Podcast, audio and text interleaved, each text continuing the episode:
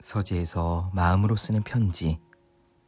안녕하세요. 제우의 서재 한지우입니다.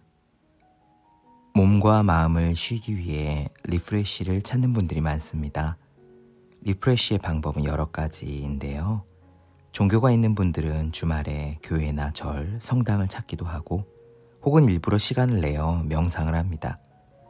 좀 더 일반적인 방법은 여가를 즐기는 거죠. 공연을 보거나 산에 가거나 또는 친구를 만나 술을 한잔 하면서 스트레스를 날려버립니다.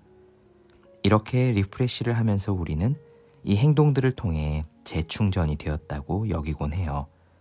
물론 이 모두 우리를 행복하게 만드는 행동들이긴 합니다.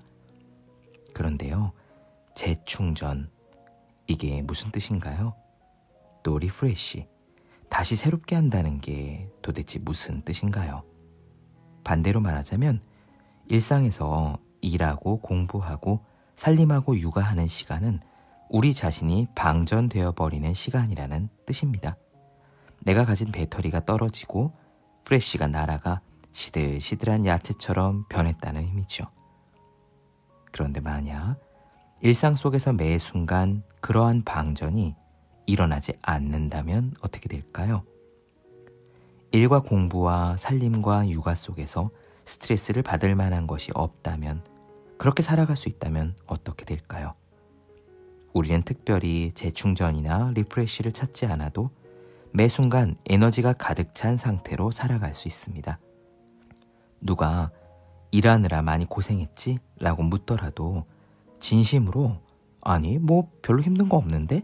라고 웃으면서 답할 수 있는 거예요. 그런 상태가 가능할까요? 당연히 가능합니다.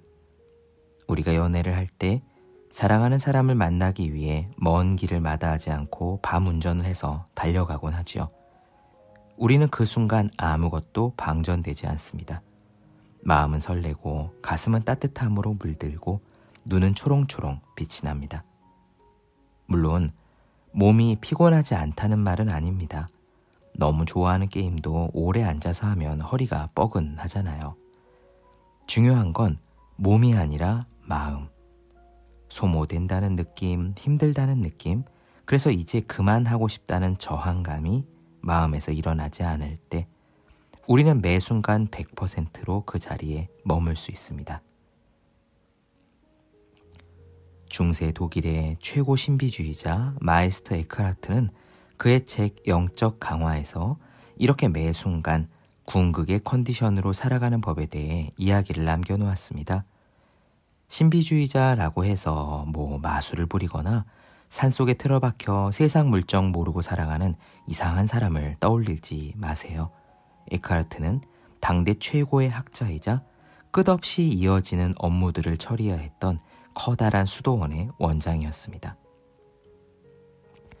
에카르트가 말하는 궁극의 컨디션으로 세상을 살아가는 방법, 과연 무엇일까요? 첫 번째는 텅 빈 마음을 가지고 일상에서 일하는 겁니다.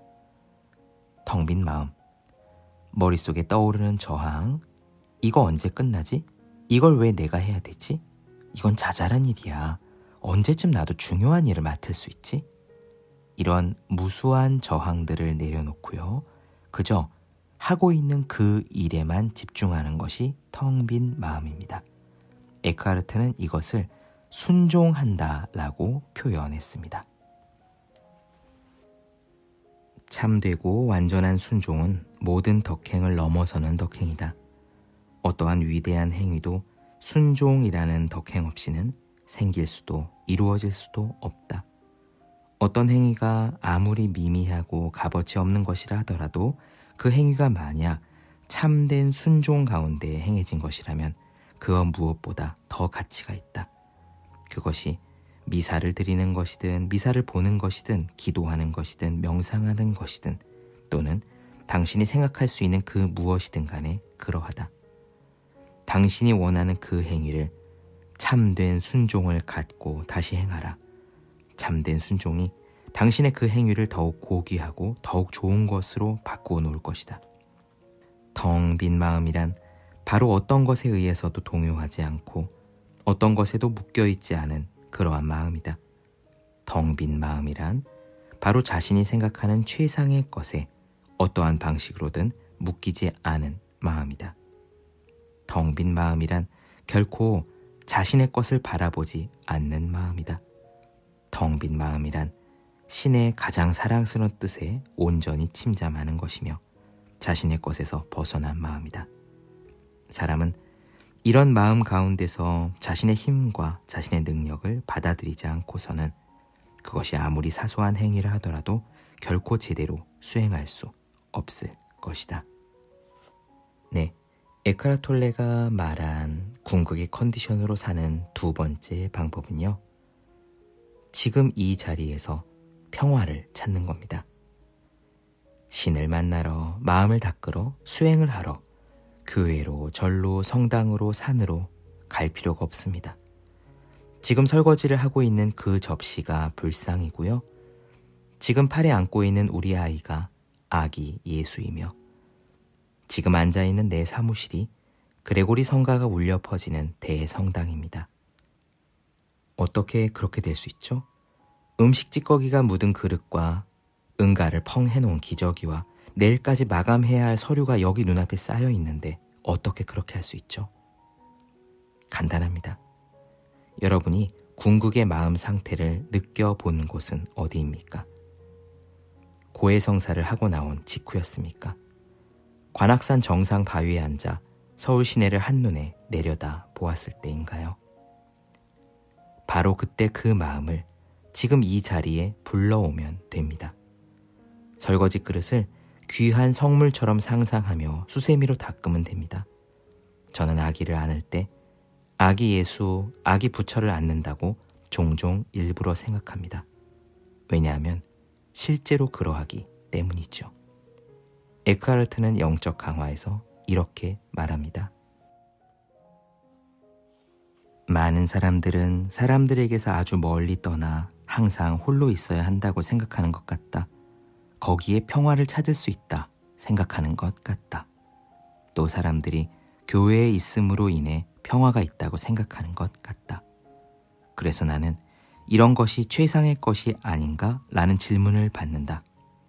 여기에 대한 나의 답변은 명백하게 아니요 이다. 왜냐하면 올바른 사람은 참으로 자신에 있어 신을 갖고 있는 사람이기 때문이다. 신을 올바르게 참으로 갖고 있는 사람은 그가 어떠한 장소거나 어떠한 거리거나 어떠한 사람과 함께 있거나 간에 그는 신을 늘 갖고 있는 사람이다. 이는 교회 안에서거나 황무지에서거나 또는 골방에 틀어박혀서나 똑같다. 왜 그러한가? 그가 유일하게 신만을 갖고 있고 오직 신만을 생각하기 때문에 그에게는 모든 것들이 이 세상 모든 것들이 다 순수한 신이 된다. 이러한 사람은 자신의 모든 행위에 그리고 온갖 장소에 신을 모시고 다니는 셈이다. 네, 그렇습니다. 궁극의 컨디션으로 사는 마지막 세 번째 방법은 무엇일까요? 그건 외부의 무언가에 자신의 문제를 맡기지 않는 겁니다. 우리는 흔히 바깥에 있는 강력한 존재가 우리의 스트레스 거리들을 깨끗이 해결해 주기를 소망하죠. 제발 합격하게 해주세요. 제발 꼴 보기 싫은 저 사람이 눈앞에서 사라지게 해주세요. 하지만 그렇게 바깥에 있는 존재의 소원을 빌 때 외부의 힘에 우리가 매달리는 딱 그만큼 우리는 우리 내부의 힘이 없음을, 우리의 무력함을 고백하고 있는 것이나 마찬가지입니다. 진정한 힘은 밖에 있는 것이 아닙니다. 진정한 힘은 진실로 우리 안에 있습니다. 그리고 그 힘을 자각하는 방법은 단 한 가지. 그저 머릿속의 생각을 가라앉히고 고요하게 머무는 겁니다. 고요히 있으라. 그리고 그대 자신이 신임을 알라.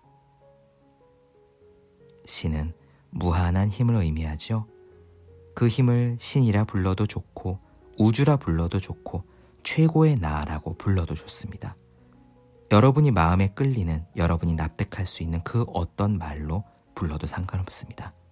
왜냐하면 최고의 존재는 말에 얽매이는 것이 아니기 때문입니다. 우리가 그 무한함 속에 있다면 도대체 이 세상에서 문제거리가 무엇이 있겠습니까? 그리고 무한함의 우리와 함께 한다면 그 문제가 영원히 우리 곁을 떠나지 않고 머물러 있는다 한들 그것이 털끝 하나 우리를 다치게 할 일이 어디 있겠습니까? 이카르트는 이것을 신적 현재에 머문다 라고 표현했습니다. 인간이 바깥에서 신을 취하려 해서는 안 된다. 이는 초월적인 것을 자아의 내면으로 강제로 끌어들이고자 하는 것에 해당한다. 사람들은 생각한 신에 만족해서는 안 된다.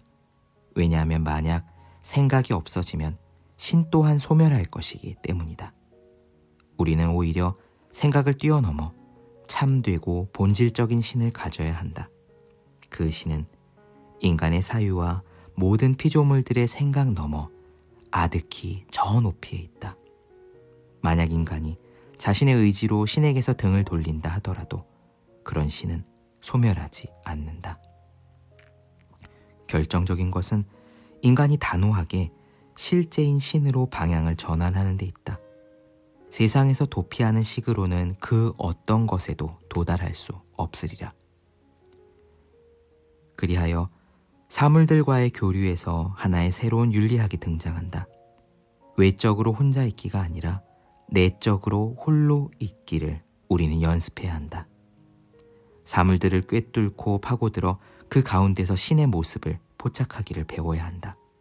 그리고 본질적인 방식으로 힘차게 신을 자신 안으로 모시고 들어와 자신의 꼴을 새롭게 바꾸기를 배워야 한다.